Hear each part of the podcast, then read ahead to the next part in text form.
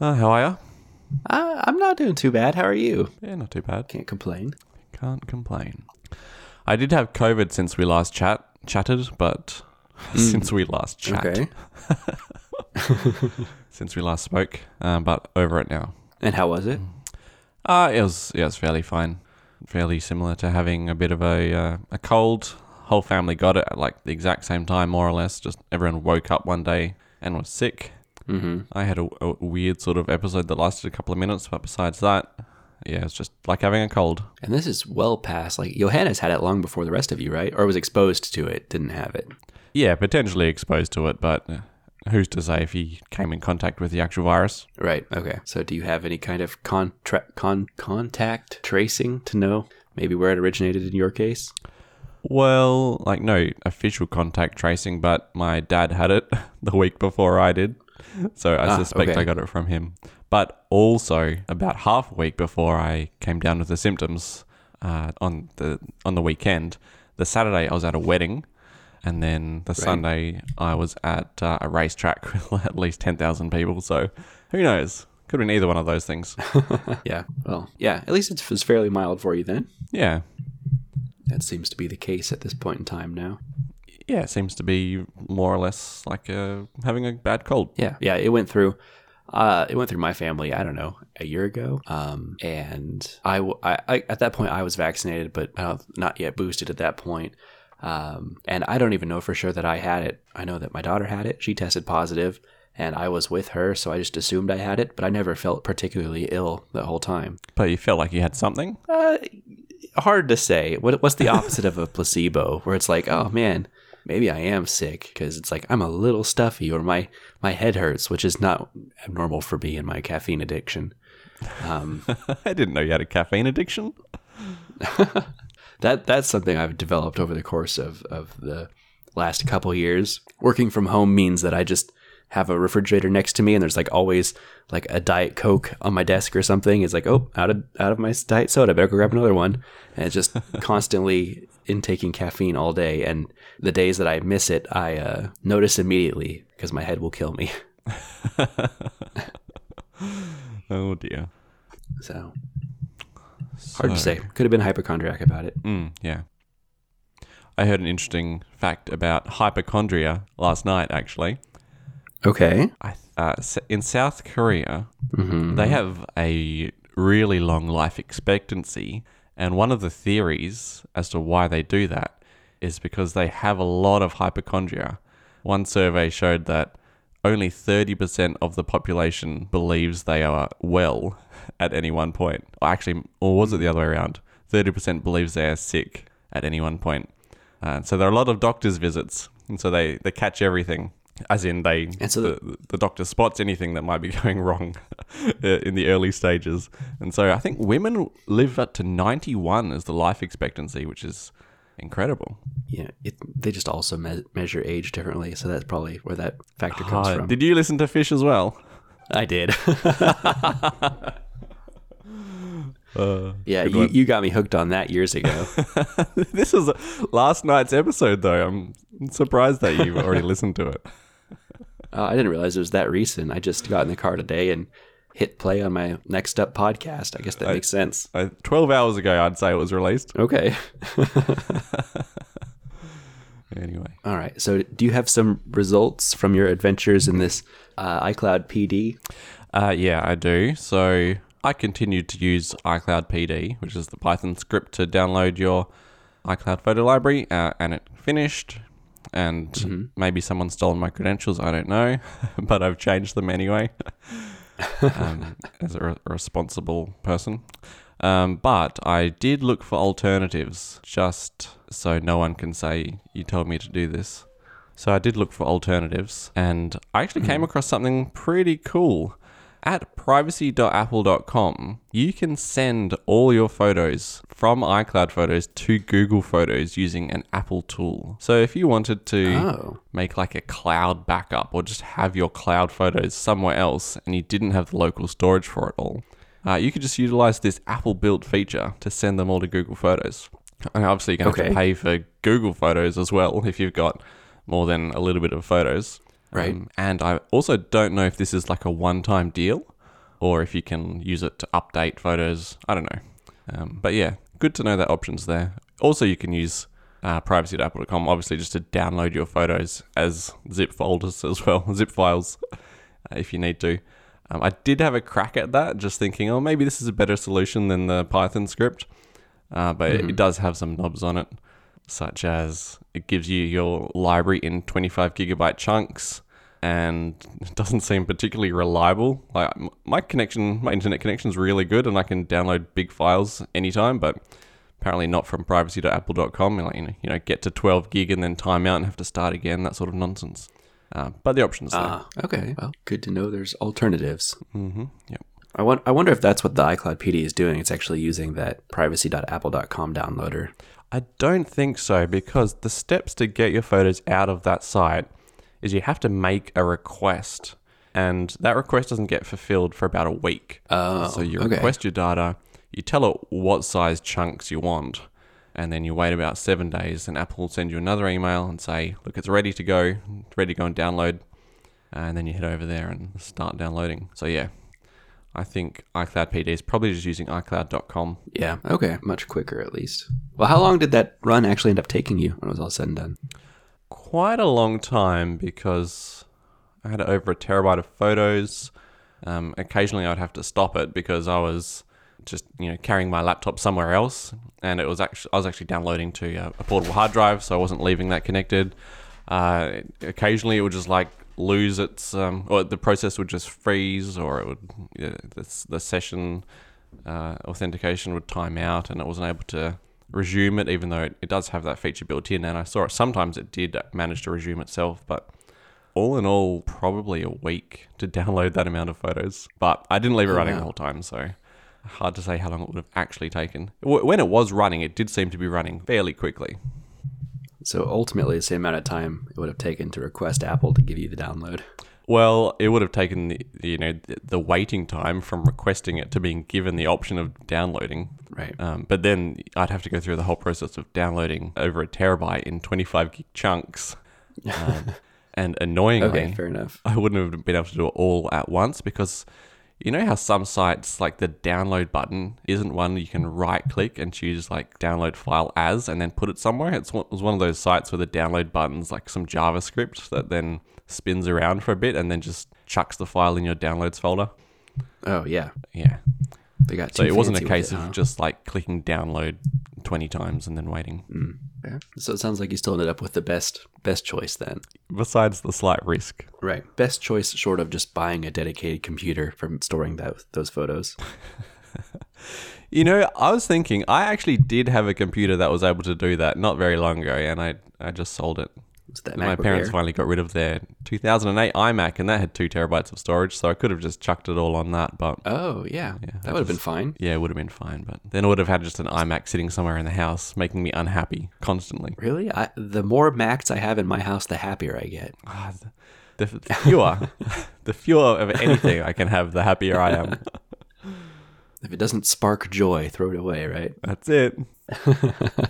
Macs spark joy in me. Well, they do in me as well, but just not not a wall full of old Macs. Uh, what if they were the colorful new iMacs? You think you have to have one of every color. I would have to have one of every color. Mm-hmm. Did uh, someone so, try to buy uh, numerous iMacs on your Apple Card? Is that what you've chucked in here fraudulent charges for? Uh, not quite. Uh, I was I was out to dinner with a friend last weekend, uh, and while I was at dinner, I got a notification on my phone, as I do whenever a purchase is made with my Apple Card. Uh, but the, the transaction I was being notified of was uh, an over four hundred dollars purchase at a liquor store, uh, almost a thousand miles from my location. four hundred dollars at a liquor store? That's that's uh-huh. a party. Right. So I got to try out uh, the Apple Card uh fraud um reporting system, which ended up being very very straightforward. I got the notification, I tapped into it, there's just a button right there that says I don't recognize this charge. Uh when you tap that, it throws you into that um, Apple business chat feature in iMessage uh with what I assume is a Goldman Sachs representative at that point, and and they asked me, they had they really wanted to be sure it wasn't my charge. It was like, are you sure you don't recognize it? Are you sure you didn't give your card to someone? You know, did you tell your friends and family your card number? Um, but once I told them, no, I didn't do any of that, and it definitely wasn't me, uh, they they said, okay. And it was immediately like flagged as fraudulent, and they changed my card number, uh, which is very painless since the Apple Card doesn't have a number on it. So they didn't have to send me a new card or anything. Right, right. Uh, and it was that simple. And then later in the day, I got another charge for like two hundred dollars at a restaurant at a completely different place in the country. So clearly my card number had like gotten out online somewhere. Um, Wait, when was the second the, charge? After you'd already reported it, right? So, so it showed up in the system as like, uh, you know, it was it was declined because my card number had changed, but I could ah. see that people were still trying to use the old number. Gotcha. So I don't know how my card number got stolen. You wonder how? Yeah, I'm not sure. Maybe a skimmer or something in our very old-fashioned swipe readers. Yeah, that's the a prime candidate for it. Right. It's just really neat that you don't have to get a new card posted out to you because there are no numbers on the physical card.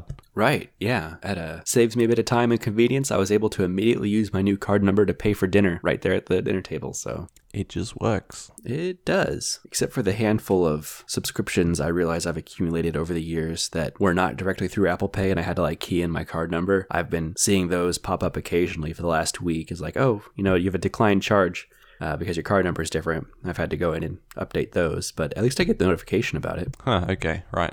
As in you get the notification through the wallet app or from the service itself? Uh, generally both, but immediately from the wallet app. As soon as it declines the charge, I get a notification about it. Hmm, nice. That's also something you wouldn't get with a regular card. Right, yeah. So... Uh, I've I've also spent some more time in the last week uh, adding to my collection of HomeKit accessories uh, and ha- have some, some new things to report on. Uh, I, I first of all was able to upgrade my garage doors. Instead of buying new HomeKit compatible openers, I, I found a product on Amazon that it basically connects to my existing opener in the place or alongside the, the physical open button in my garage uh, and can be triggered through HomeKit to open or close the garage door.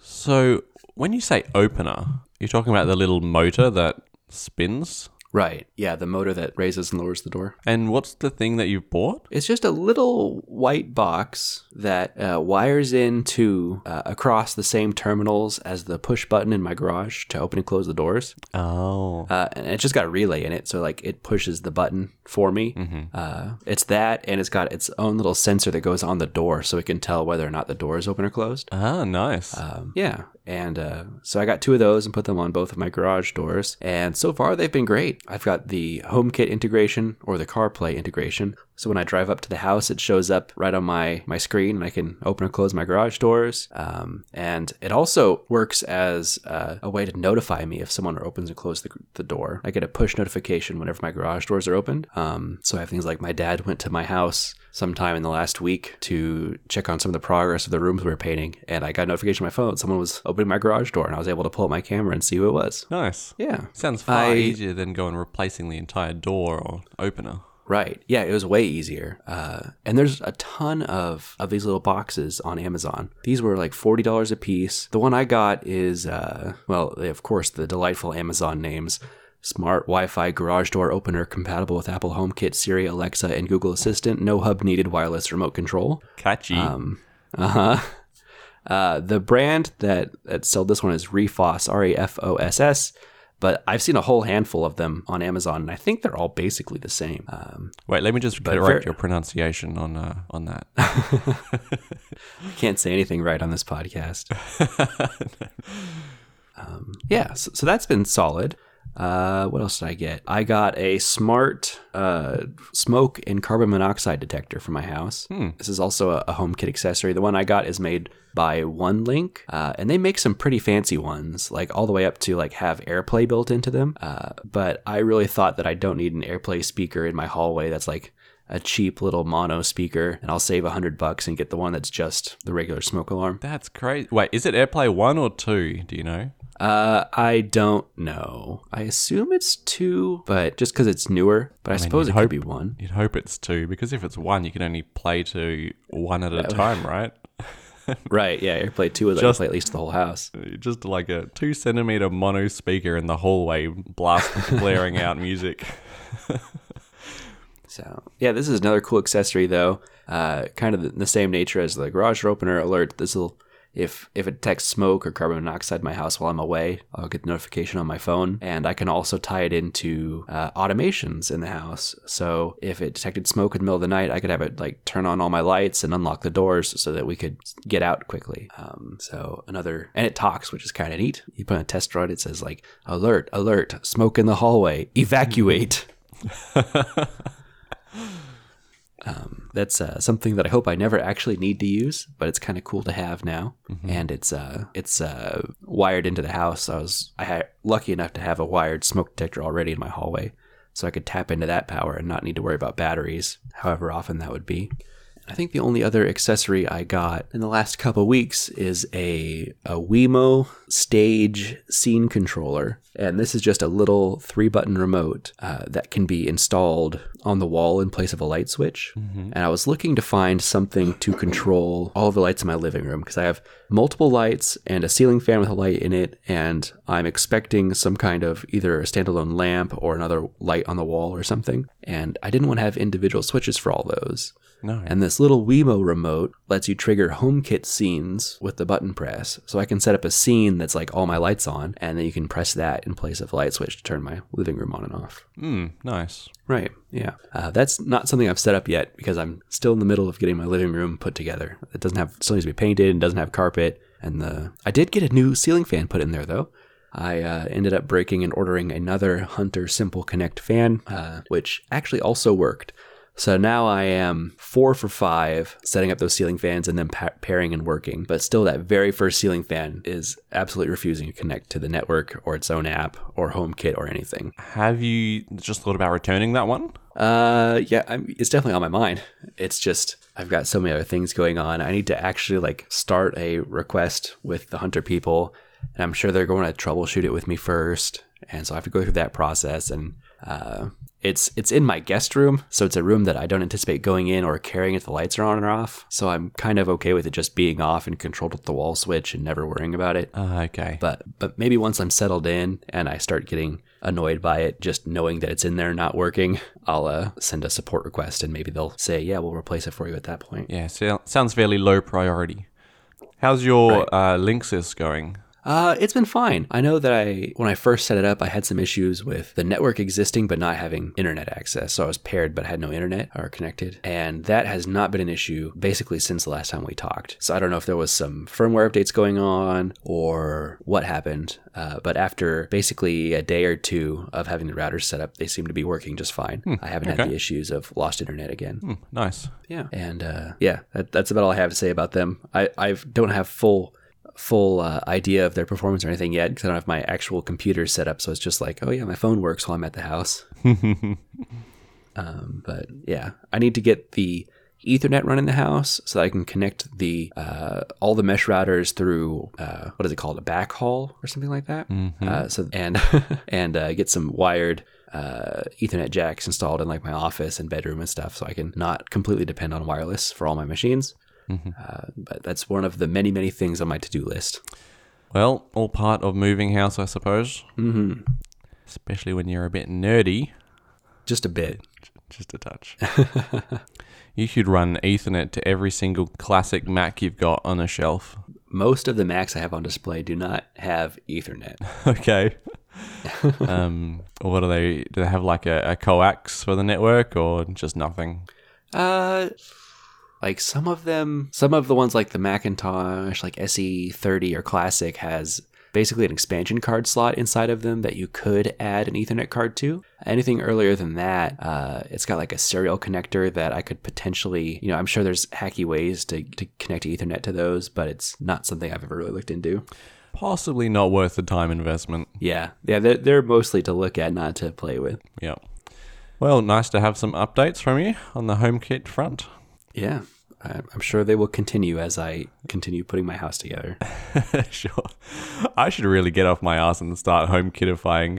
I mean, I I moved into a house that I own finally, what, September? And mm-hmm. What have I done so far? All I've done is not what? bring any of my HomeKit stuff from the previous place. And just you just had some like light bulbs or something, right? Yeah, I had a fairly extensive Philips Hue setup. I think nearly mm-hmm. everything was Hue. Um, not at the previous place, if you remember, because there was such a variety of fittings and weird L E D panels and stuff. But at the one before right. that, it was thoroughly Hueified, Hued. Um, mm-hmm. But yeah, now I'm back to regu- regular uh, that bayonet or uh, Edison fitting, so I could potentially look at that again. Uh, you're, one thing that's manually flicking those light switches nowadays. I living in the Stone Age. Manually flicking light switches, but the light switches are one of the reasons why I'm kind of hesitant to do anything. Okay. Because what I would want to do is to do it properly and replace the mm-hmm. light switches with smart switches. Right. Because the annoying thing is with classic switches, you switch it off and you can't control them with your home kit anymore, obviously. Um, mm. But that's a fairly expensive undertaking, considering I'm not going to be doing it myself. I'll require an electrician here to do it for me. You could you could just bend the rules.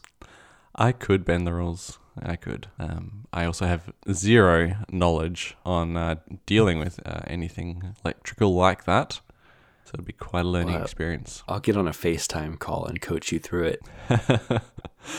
My biggest worry is that I would turn off the switch in the meter box, like the main switch, and then somehow the solar panels would electrocute me. And oh, you have solar panels. Yeah, we got solar in maybe two months ago now. Oh, awesome. Yeah. So I guess I have smartified my home somewhat. Now we run off the sun. Uh, That's way cooler. When it's up. Yeah. Uh, such a difference you, to the power bill as well. It's incredible over summer. Do you have battery packs, or do you just rely on uh, like the city power at nighttime? We just rely on the city power at nighttime. I'm not sure if battery packs would be a solid investment at the moment, because the three months over summer, it was mm-hmm. one of the hottest summers in record, and I think the hottest summer in my lifetime. And so we were okay. just burning the aircon like all the time, uh, and everything else that you need to cool the house down. And then the end of the three months, the bill came in at like eighty bucks. So I don't think a battery wow. would, would we would recoup. We would not recoup the cost of a battery uh, very quickly. Right. Well, we'll see. Well, I guess where you are in the world, even winter, it never gets too overcast, I imagine. Yeah, that's right. So you pretty much always have some sunlight. Yeah. So yeah, we'll see if there's much difference over winter. Well, that's very exciting. It's a huge update. I can't believe I'm just now hearing about it. I'm sure I brought it up on the podcast. Are you sure it's the first oh. time? I I don't know. Maybe maybe we have had this discussion before. Well, I only just recently got my summer power bill at least, so... That's news at least. That, yes, exactly. Good morning.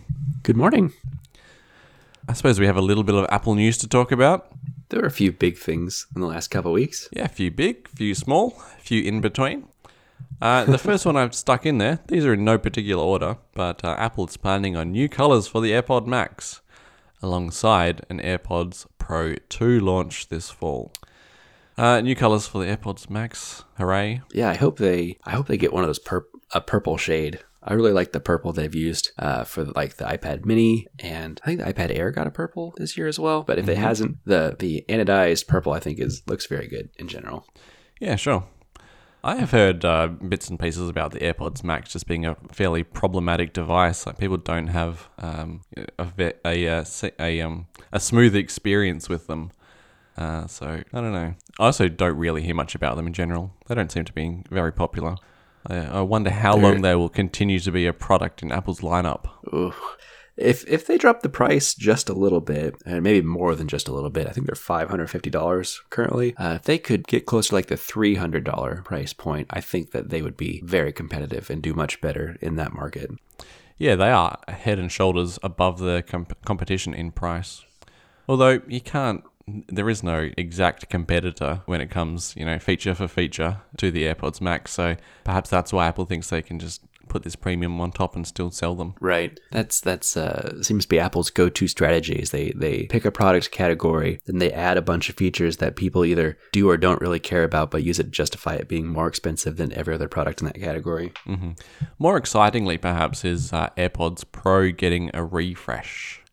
I would love to have some AirPods Pro with a different sort of fit, a fit perhaps that fit my ears, because Apple has released uh, quite a few devices, uh, AirPods devices, that simply don't mm-hmm. work with my ears. So I'm uh, stuck on AirPods two, or the you know the second gen of the regular AirPods, uh, until Apple works something else out. Um, so AirPods Pro don't fit, AirPods three don't fit. Uh, I even bought, I don't think I told you this, but I bought some Beats Fit Pro, which are a, a newish product as well. Mm-hmm. Uh, and they don't fit, so...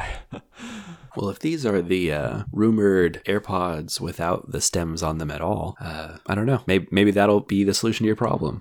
That's kind of what the Beats Fit Pro... Wait, am I getting this name right? Beats Fit Pro. Sounds right. Yeah, so that's roughly what the Beats Fit Pro are. They have a stem, but it actually goes upwards instead of downwards. And I think it's mostly for the fit and not something that contains a battery. Um, but Oh, okay. And that didn't help that, keep it in your ear? No, it didn't help either. So it really has to be uh, a rethinking of the bud, mm-hmm. which is potentially unlikely, but I will uh, live in hope. The uh, So the best fit you've had so far is the original AirPods. The original AirPods. The ones that look like they the, the same design that used to have a cable running to the phone, but they just right. chopped the cable off. Uh, and called them AirPods. And yeah, they are I think a you're going to have a hard fit. time. You think I am? All, I think I am too. All signs point to them moving away from that design, not towards it, but we'll see. Uh, I, I cannot think of any other features that would go in uh, AirPods Pro two, though. Uh, the lossless audio is something that's been rumored to be supported on those devices, both the refreshed Pro and the Max. Uh, but I'm not, I'm not completely sure how that would work. I know when the lossless audio was added to Apple Music, there was discussion about uh, Bluetooth not having enough bandwidth to support that. Mm-hmm. So it, it could mean that they have some kind of new wireless protocol they're using to communicate with their devices, or or there might be a new standard of Bluetooth. I'm not aware of that's slightly higher bandwidth. I'm not sure. Um, but it, it's, it certainly seems like that could be on the table if they can figure it out. Yeah, I think there is a newer version of Bluetooth that allows for a higher quality playback, whether it's lossless or not. Okay. Yeah, I think there might be. Yeah, just, I don't know, that, a redesign, and whatever amount of improvement they can do to, like, the noise canceling. Have, like, a Gen two of their transparency and, and noise isolation modes, and I think that'd be enough. AirPods Pro are old enough now. They came out in, like, twenty nineteen. That's it. Yeah, they're definitely due for an update. Uh, AirPods Pro are also similar to the AirPods Max in, in that they're not that reliable. People seem to need to get them replaced, like, on a yearly basis, uh, and, and that's continued to this day. If you look there through was, Reddit, yeah, yeah, some kind they of develop like a crackle, yeah. and there's a program to get that fixed. Yeah, I'm sure they will resolve that because that's not a new issue. Like that AirPods Pro replacement program has been ongoing for over a year now, I think. Uh, so hopefully, whatever fix was necessary there has been incorporated into the new design at this point. Surely. Well, how many years in a row did we say "surely" about the butterfly keyboard? Um, just, I guess, while we're on audio and very briefly, uh, mm-hmm. but my HomePod original needs a restart like multiple times a week now. So I did not have high hopes for uh, the longevity of that product. Oh no. What is, what's, what's the uh, symptoms? It could be anything. Uh, the most recent one was it would play thirty seconds of a song and then just stop. Uh, but a, a very common one is you would send audio to it and it just simply wouldn't play anything. Um, so yeah. Weird. I'm getting used to reaching under the table and pulling it out of the wall. Need to put it on a smart plug. We can like turn it off and back on remotely. Then I could ask itself to restart itself. That'd be awesome. Uh-huh. wait, wait would, it would be able to turn itself off, but would it be able to turn itself back on? Or I'd probably, have to ask another HomePod. Yeah. Um, I, I, I must be pretty lucky. I have not experienced any issues with my HomePods. They are all still working for me. Hope that continues. Yeah, because I have nothing to replace them with. uh, just those totem poles of minis that we talked about once. Right, yeah, exactly. Uh, the next article I chucked in there, I hoped to have more to talk about, but it turned out that I don't. But I'm going to um, bring it up anyway. Uh, okay. But someone created a project for themselves to rank every game on Apple Arcade. So someone called Campbell Bird on one forty-eight apps dot com has done this. And I started going through the list and I got to like number four, um, mm-hmm. and I've I've played a couple of them, but like I said, I had bigger aspirations for this project and for this talking point. But uh, oh, like you were going to play through all the games as well? Well, not all of them, but maybe the top twenty, twenty-five at least. Okay. Uh, what I do have to say already is that I I, I discovered that you can't go through Apple Arcade on the App Store and just stumble across good games. It feels like the lists are always the same. Like the top games are always the same. And the top in the genre is always the same. Um, right. But this list of apps from Campbell Bird uncovered uh, some gems already for me. Yeah, they need almost like curation within Apple Arcade, the same way they have like just the general Today tab for the App Store. Uh, because you're right. Um, I uh, have been led to believe that the Apple Arcade library just hasn't grown, because every time I go into that tab, I see the same handful of apps and right. immediately click away. Yeah, lo- yeah, they should have that card view where it's, you know, every day that's surfacing something, because the library seems fairly comprehensive, uh, and yet I had no idea. Right. Oh, there's like a, is this a Minecraft clone? Pocket Build Plus? Oh, maybe maybe more like a Civilization game. I don't know. Yeah, there's all kinds of things on here that I wasn't aware of. Uh, yep. I've yet to find anything that really captures my interest for a long period of time. I think Mini Motorway is still it. Yeah, Mini Motorway is the only one that really got me for any amount of time. Um, right. Until they ruined the game mechanic. Wait, what did they do? Uh, they created like a, what I would call an artificial end game mechanic. Like you can have uh, a building, you know, spawning X amount of... Um, I don't. I can't even remember the game that well. It's like, what's it spawning? Vehicles? Or no, you have, your vehicles have to visit re- the building to... I, I, I always just pictured they were grocery stores and people were going to buy groceries. Ah, I've pictured them as office blocks and people need to oh, be okay. driven home. Oh, okay. But anyway, a building can need so many visits from a vehicle for, you know, like ninety percent of the game, and then suddenly the vehicle, suddenly the building is requiring more visits. Well, I'm doing a really bad job at explaining this. It's like... They, uh, yeah, I don't know. It's like the game doesn't end. The game would be never ending, and then they couldn't. They couldn't create logic besides just making it impossible to complete. Right. Yeah. That that's always okay. been my experience of the end state of the game. Is like the difficulty just continues to ramp up until it's literally impossible to beat, and it's like, oh, I guess you lose. Yeah, but it doesn't ramp smoothly. It's like easy, easy, easy, impossible. Right. So they've they've changed that, or are you saying that is the game-breaking mechanic? Yeah, this changed from original launch. I did play it from day, I don't know, day one maybe, and it wasn't like that originally. Hmm. It was always like that for me, but maybe I was just bad at the game. Maybe I was too. uh, yeah, I, I, I uh, it seems to be generally not a popular service, Apple Arcade Plus or Apple Arcade. Um, at least on the subreddit, uh, but I still maintain that it's it's very valuable as as a parent to have a whole bank of safe apps that are appropriate without in-app purchases, without ads interrupting the kids' gameplay every every few minutes, and them's like, "What's this? How do I close this?" Because the X button is like hidden somewhere. Um, uh, for that reason, it's been great, but it's not a service that I myself have visited anytime recently. Hmm, okay. Actually, I should use this opportunity to say that uh, a close friend of mine has released a game on the App Store. Really? Okay, what is it? Yeah, it's called Escape the Living Nebula. Uh, free to play with with ads, although they're quite sparse, the ads, and you can pay to unlock a couple of dollars, pay to, pay to remove the ads. Um... It is a game, uh, what do you call it, where, so you start with three ships and then you assign like the the task to each one and then press go and then everything happens. Uh, and then you then have another turn of assigning tasks to all the ships to, you know, shoot down the enemy ships, or it's a little uh, like eight-bit looking game. Uh, great soundtrack made by uh, someone on the team of two or three who did this, including my friend. Uh, so yeah, Escape the Living Nebula. Check it out. Interesting. It's both on Steam and the App Store. It is. Steam, uh, iOS App Store, Android, uh, and I'm pushing him to give me a, a Mac App Store version. Oh yeah, just check that box. Let it be played on the Mac. Well, yeah, and also it's he made it all in Unity, so he could just check a box in Unity and deliver it to like a, a native Mac version, which I actually have played when I was testing it on the Mac, so there's no reason he couldn't do it. Is this... I think I, I can. I can play the iPad version on my Mac. Oh, really? Oh, I'll let yeah. him know. Cool. So I have it on the App Store. It says, designed for iPad, not verified for macOS, but it lets me get the game. Oh, it should be totally playable. Cool. Well, I will check it out at a time that I don't fear it's going to interrupt my recording if I launch it. Okay.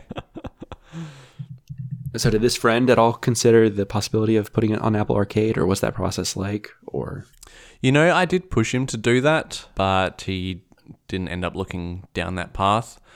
Um, I've already seen his sales stats on the App Store, and he's, you know, he's had a few sales. I don't know what that would look like on Apple Arcade. Um, Right. Yeah, that was never made clear with the actual, how the payments work with that. I did a little bit of research, and it does seem to be like a, a playtime type share thing. Um, but yeah, okay. I think everyone signed an N D A on, yeah, exactly. On the specifics. Right. Um, the iPod is dead. Mm-hmm. Long live the iPod Touch, or the iPod. It is. It's your turn to give a eulogy. I failed at the last one. What was your eulogy on? Uh, that's a great question. We had a podcast titled A Semi-Prepared Eulogy, but I do not remember what it was for. I know I gave it. Was it oh, was it for airport routers? Surely not. No, it was better than that. Gosh. How could we not remember? It must be so obvious. Uh, air power. Air power. Your baby, yep. Air power. I was so excited oh. for that to exist. Unfortunately, I don't even have a semi-prepared eulogy for the iPod. Um, iPod, we barely knew ye. Uh, so October twenty-third, two thousand one to May tenth, twenty twenty-two. I-, I think, I mean, I could just give my experience with the iPod. I remember the first time I saw one. I was in mm-hmm. high school. It was mm-hmm. probably around two thousand one, because that would have been my second year of high school. Um, yeah, just just blown away by the device itself. Uh, longed for one. Never had a click wheel iPod myself, but uh, I was an original shuffle, and I think every shuffle after that, except maybe the last, uh, I owned. And I even loved the buttonless shuffle, which syncs using the headphone jack. The one that was yes, basically that such the size. A beautiful device. It was a clip. Like the device was a clip. Mm-hmm. That's and it oh, incredible. Uh, but I uh, loved it, the original shuffle because it was, you know, it was a flash drive. It was the form factor of a flash drive. You could remove the bottom cap, and it just mm-hmm. exposed a regular U S B uh, plug to just insert into the computer. And you could attach a lanyard to that. Ah, that's right. I don't remember that. You could attach a lanyard to it. The lanyard attached to the cap, didn't it? It no, it, it was an alternative to the cap. Like the lanyard had its own cap on it, and you'd take the one off and slide the lanyard attachment on instead. Mm, okay. Um, all the controls were on the thing itself, and there are a few little incantations for navigating around playlists, mm-hmm. I believe. Um, one little cool feature is that you could, in iTunes, partition it. So like fifty percent was music and fifty percent was would just appear to the computer as a flash drive for storage, which was neat. fifty percent of your five hundred twelve megabytes. I I thought I had a two gig shuffle. Could I be misremembering it? That first generation, I think, was only in five twelve and one gigabyte. I must have had the one gig then. I know you could get more in the later versions, mm-hmm. like two, and I think there was some special editions that had four, but that was like it. Like that that beautiful buttonless mini or iPod Shuffle you're talking about had a, a very premium stainless steel variant that had four gigabytes. There was a variant, was it? So what was the, the so this is the third gen iPod Shuffle we're talking about. So there were different variations of the, the material. Yeah, they had special editions of most of their iPods, right? You had the black and red U two iPods, or the ones they made in partnership with H P, or they had special colors of the shuffles. Generally, there was a gold second generation shuffle that was like done in partnership with some uh, perfume company, and they are the only ones that sold the gold iPod shuffle. Uh, Avon, but Avon. Uh, but this third generation shuffle was this. It was just something you could buy right from Apple. It was like twice as much because the shuffles were always like fifty dollars. So this was a one hundred dollars shuffle, but it was made of stainless steel, and it was like reflective and beautiful, and I'm sure scratched like crazy. Um, but yeah, it was a very premium one. Uh, actually, just on the Wikipedia article, uh, page now for the iPod Shuffle, I did own the fourth gen as well. So the fourth gen looked very much like the second gen, except uh, it was square instead of rectangle. So basically, mm. the first gen was the long stick with the controls. The second gen was like a, a smaller rectangle with the controls. Third had no controls. And then fourth was just all the material ne- you needed to house the controls and a clip on the back again. Right. Um, yeah, so that was the history of the iPod Shuffle, which I've somehow turned this eulogy into. The first iPod I ever saw was the third generation. with the the row of buttons across the top uh, instead of on the click wheel, which uh, I guess because the first one I ever saw is still my favorite variant of the of the iPod. I have one that uh, on my shelves.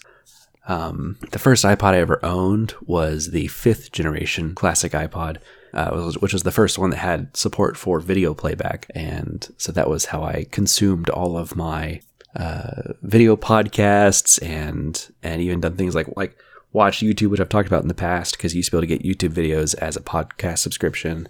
Mm-hmm. Um, the very first Apple product I ever bought myself was the first generation iPod Touch. Hmm. Uh, and uh, I think it it was a great a great product for getting younger people into the Apple ecosystem. And I think that still would have been. So I'm disappointed to see that's going away entirely. Um, but yeah, that was back when I was not so closely following Apple news.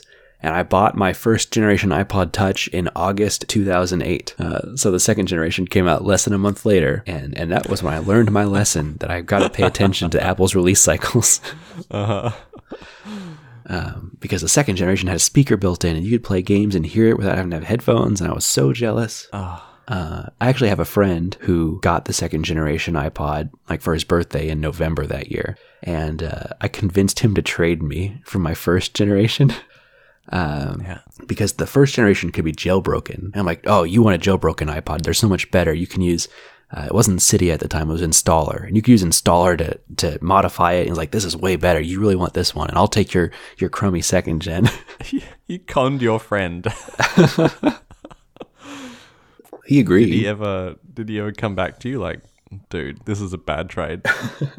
There was a time, uh, however many, many months later, when the second generation iPod was able to be jailbroken, he was like, all right, I'm ready to trade back now. And did you? Yeah, of course. Mm. Um, but yeah, I was able to hold on to that for a small period of time. Uh, and then I bought every iPod Nano, every iPod Touch after that until I was buying iPhones. And then, you know, I stopped. So the, yeah, the iPod basically became an iPhone. Uh, and then the iPhone just ate the touches for, ate the iPod for breakfast. Right. And that was the history of the iPod. Through the history of the iPod through our eyes. Yes, through ours. Uh, this makes sense, uh, unfortunately. If they're not going to invest in updating the iPod, either with a new design or even just throwing a new chip inside of the current design. Um, this screen size is gone now with the departure of the first iPhone S E. In terms of uh, iOS software updates this year, that'll be dropped. And then also this chipset, you know, could also be dropped this year, if not on the verge of being dropped, because this is the iPhone seven chipset. So if Apple drops two generations with iOS this year instead of one, uh, this would also fall out of support.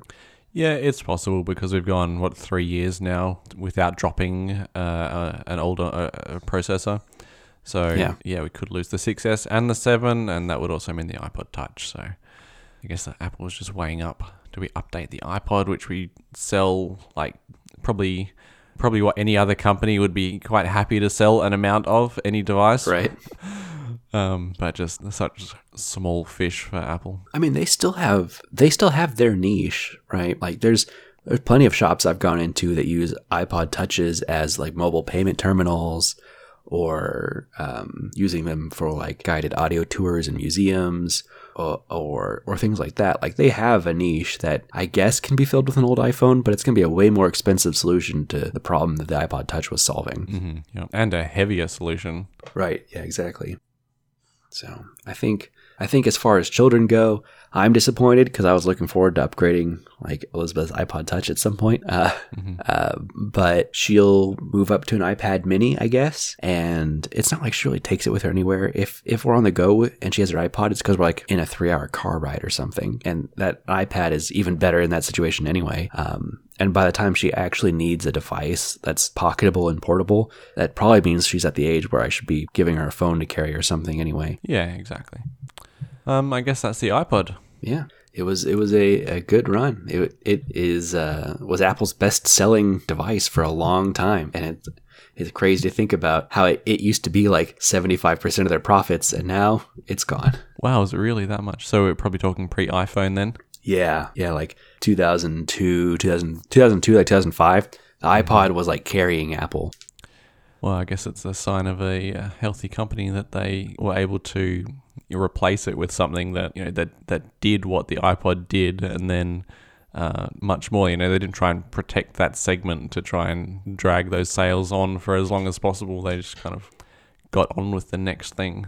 Yeah. Yeah. Imagine if the iPod or the iPhone just couldn't play music. They're like, no, just buy an iPod. Yeah.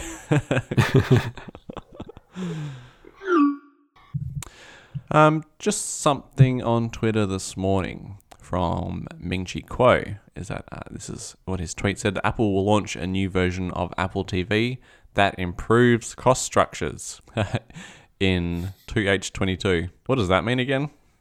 The second half of twenty twenty-two. Ah, second half of twenty twenty-two. So the end of this year.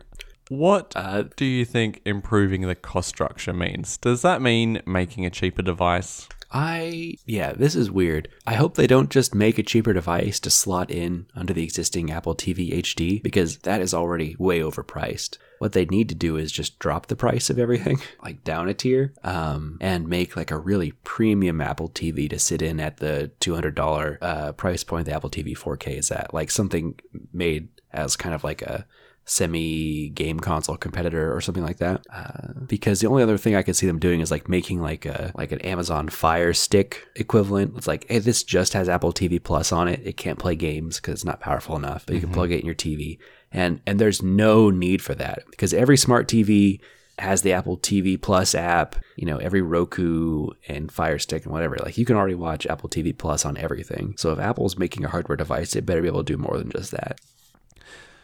So they need to keep it as powerful as the current Apple T V to fulfill mm-hmm. that that segment then, and yet they need to make it cheaper. Yeah, like I said, what? I, I want them to just drop the price of the existing products. And whether that means they put something in that top tier or not, uh, I think that's what makes the most sense. Maybe they need to cut out some of the hardware features to be able to justify a lower price. Maybe if they made one that was more of a stick form factor, so mm-hmm. wouldn't have a, a mains power port. It would normally just have a like a U S B power. Wouldn't have an Ethernet jack. Would just have like a a male uh, H D M I port to plug straight into the T V. Uh, th- that would be thinning down or removing components from the current, current Apple T V and perhaps justify a lower cost. And if they just kept the what's in it now, an A twelve? Uh, uh, yes, I believe so, in the four K. I guess the question is, could U S B power power an A twelve and uh, and what that needed to, to play some fairly intensive games on the Apple T V? I mean, yes. We we do know that U S B power is enough because that A twelve was in an iPhone that was powered by U S B, right? Say what? A twelve was in an iPhone powered by U S B. That's powered by a battery. Okay, but if your battery was dead, you could plug your phone into the wall and it would work. Uh, yeah, and that's powered by by by like a wall jack. I th- think you need to have a plan that someone is going to plug the U S B into their T Vs, like U S B U S B one uh, jack, to try and power this thing. Ah, I think that's what yeah. the point of the U S B power is on a lot of these sticks, is that you can just power it with the T V, which might just have like a diagnostic port for U S B, but still provides power. Okay. I thought we were just plugging this into the wall with a U S B jack. Okay. Uh, and I'm sure a lot of people do that too. That that reminds me of uh, just to slightly derail the conversation. Sure, there go was, ahead. There was, there was a product um, announced this week that let you power existing Apple T Vs via U S B on your T V. Did you see that? No, what? Uh, I'm not going to be able to find it now. I, I saw it, I laughed at it, and I moved on. I didn't look into it enough. So this this is a it's a box that plugs into the the uh, Apple T V and then into, you know, the U S B port on your television. And the way it works is, I guess apparently for some percentage of use cases, the U S B power was enough to power the full Apple T V. But in situations where it wasn't enough, this box that you plugged in also had a two thousand milliamp hour battery in it, and it would provide that extra power and then recharge itself from the T V whenever you weren't using the Apple T V. That's ridiculous. Uh, uh-huh. I found it. It's called the Mission Power Cable. Okay. You're right. two thousand milliamp hour battery. What if you never turned off your Apple T V? It- right. Yeah, exactly. So, yeah. Oh, who who is this product for? Like, what situation do you have a T V plugged into power and have no further power available to plug into the Apple T V? Right. Yeah, this is like cable management or something, but you're right. already running yeah. a wire from your T V to power. That's like one more, hopefully can be hidden via whatever same channeling you're hiding this one wire if cable management is such a big deal to you. What a product. Uh-huh. And it's only twenty-five dollars. Oh, well, you may as well give it a crack then if it's going to gonna do something for you. It's just going to make watching the T V worse because you have to worry about managing the battery of your television. All right, so they sell it as uh, perfect for wall-mounted T Vs. Declutter, declutter your T V area. Eliminate the A C outlet. You still need an A C outlet. So anyway, that maybe that's how Apple will solve this problem. They'll put a battery in it. uh, last up, Apple is reportedly testing iPhones with U S B C, but not for this year's iPhone, which is the most important fact to come out of this, uh, but mm. for next year's iPhone. Thoroughly disappointing. It's in fact making me rethink the entire iPhone purchase this year. Really?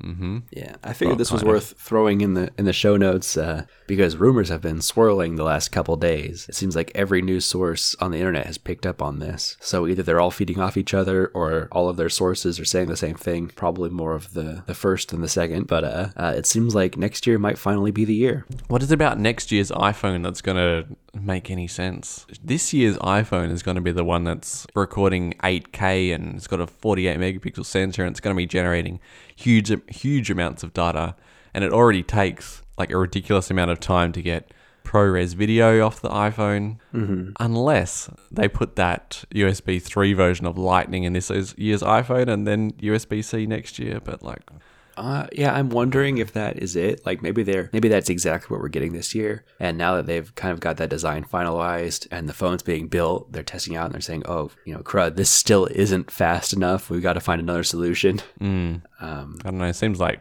like a fairly early on in the development thing that you might test. Right. Yeah. My um, my real gut feeling about this is that Apple has, as we've said, you know, for the last five years, really wanted to go portless with the iPhone. And so they've just been holding out for that. And this is them finally admitting that's like, that's nowhere in the near future. We need a physical connector and we're going to have to move to U S B C. Mm-hmm. I don't know. I just, yeah, I really hope that we get U S B C on this year's iPhone. It's long overdue. And there's, you know, pressure from various agencies about um, everything having U S B C. Right, yeah, exactly. And it's really not something they should be pressured to do. All of their devices already have U S B C. It's just the iPhone that's that's the holdout. And the data transfer is way slower. Like, they have no reason to be holding on to Lightning anymore. It's kind of ridiculous at this point. Mm-hmm, yep. It does make me wonder if AirPods Max and AirPods Pro, uh, I wonder if they'll have Lightning again this year, or we'll see those move over to U S B C, because that would be a great early indicator that iPhone's finally going to switch over. I wonder if we would see either of those products before the iPhone, though, or if it's just going to be a an iPhone event uh, alongside. Uh, I mean, if the rumors are true that we don't see this till next year, we'll have a Lightning iPhone, but maybe U S B C AirPods to indicate that, you know, that's kind of the direction they're heading next year. Yeah, it doesn't make a lot of sense, though. I think they kind of want to move over together. Uh, yeah, potentially. Maybe they'll go full wireless. For the AirPods, do you mean? Yeah, those are great example of devices that don't really need a physical charger. Mm, yep. Well, I'm James V D M on Reddit and Twitter. And I'm Jelly Woot on Reddit and Twitter. And you can find the show notes at reddit.com slash r slash blue bubble pod. So what did you think about I O last week? It looked like a, uh, a mishmash of the last five years of Apple keynotes. Just with Google branding on it for a lot of the products. Right. What What about you? I, I don't know. It it came off weird, maybe desperate. I, I don't I don't understand. They're like, we're just gonna tell you about everything we're doing for the next year. You know, we're gonna we're gonna show you some previews of our our smartwatch and our phones that are coming out in six months, but also release a brand new phone right now. Like how, like they said, the Pixel six was like their best selling phone ever. But then they said, and Pixel seven's coming out in six months. It's like, okay, have you ever heard of the Osborne effect? Like that, now you're not going to sell any more Pixel sixes.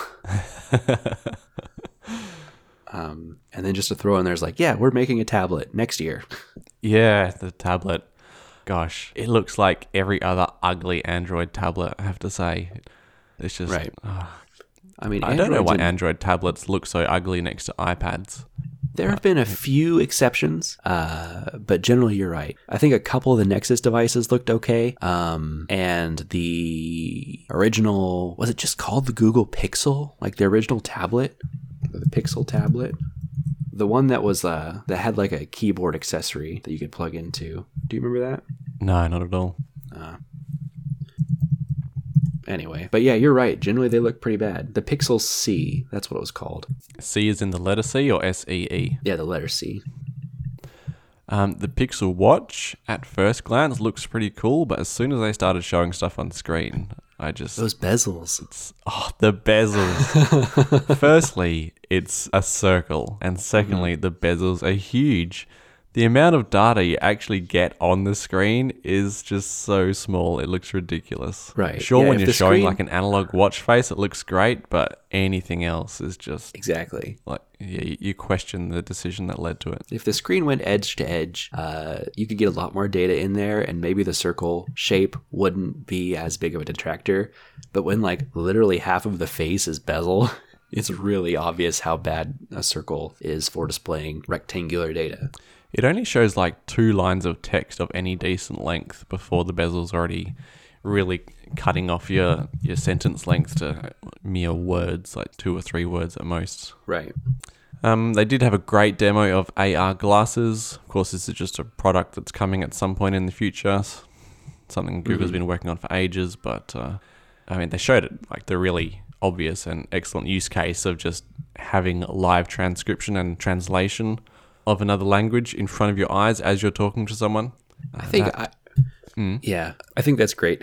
I was just thinking, like, if I was going to solve the problem of of language translation, I would I would think that audio translation in your ear would be better than trying to read text in front of your face while someone's talking. But I, I suppose it's either way could be beneficial. Um. Yeah. I was there anything else? Uh, there's a, a cool demo of uh, like scanning a supermarket shelf with your phone, and then uh, everything is like all the products are picked out and then have like ratings overlaid on each product. So a bit of augmented reality using a phone there. Mm-hmm. Uh, that was a neat demo. Uh, besides that, nothing else really jumped out at me. Yeah. Some some of these Google demos, um, they're they're amazing in the, in the I O, and we never really see them fully fleshed out. I'm trying to remember what the name of, of this feature was, but it was the Google Assistant could like call businesses and schedule appointments for you. Mm-hmm. Uh, that looked awesome, but then I've never heard anything about it ever again in the last four mm-hmm. years. That that's the theme. Right. Common theme. Right. So it ends up feeling less like a, a promise of what's to come in the next year and more like, a, you know, this is things we're thinking about for one day. It's just a, a such a strong contrast to Apple, who are not going to tell you anything normally until something's basically ready to or already on its way to the Apple Store. Right. I suppose and there are it, merits to each approach. Yeah. Yeah. Wait. I guess it's a way to definitely show that you're still innovating the way your company is thinking. I don't know. I just keep coming back to like, who's going to buy a Pixel six now that we already see what the Pixel seven like? But is is there uh, mm-hmm. any any updates on uh, the the condition of your rental? Did you ever discover that? Yeah. So uh, the inspection was on Tuesday, uh, and Yasmin attended actually, not myself. Oh, okay. Um, doesn't look like any of the bond will be, will be returned. Any of the deposit will be returned. Oh, really? Uh, yeah, the, the place was not left yeah, in a great state at all, including just rubbish, like on the verge, just dumped there and not disposed of.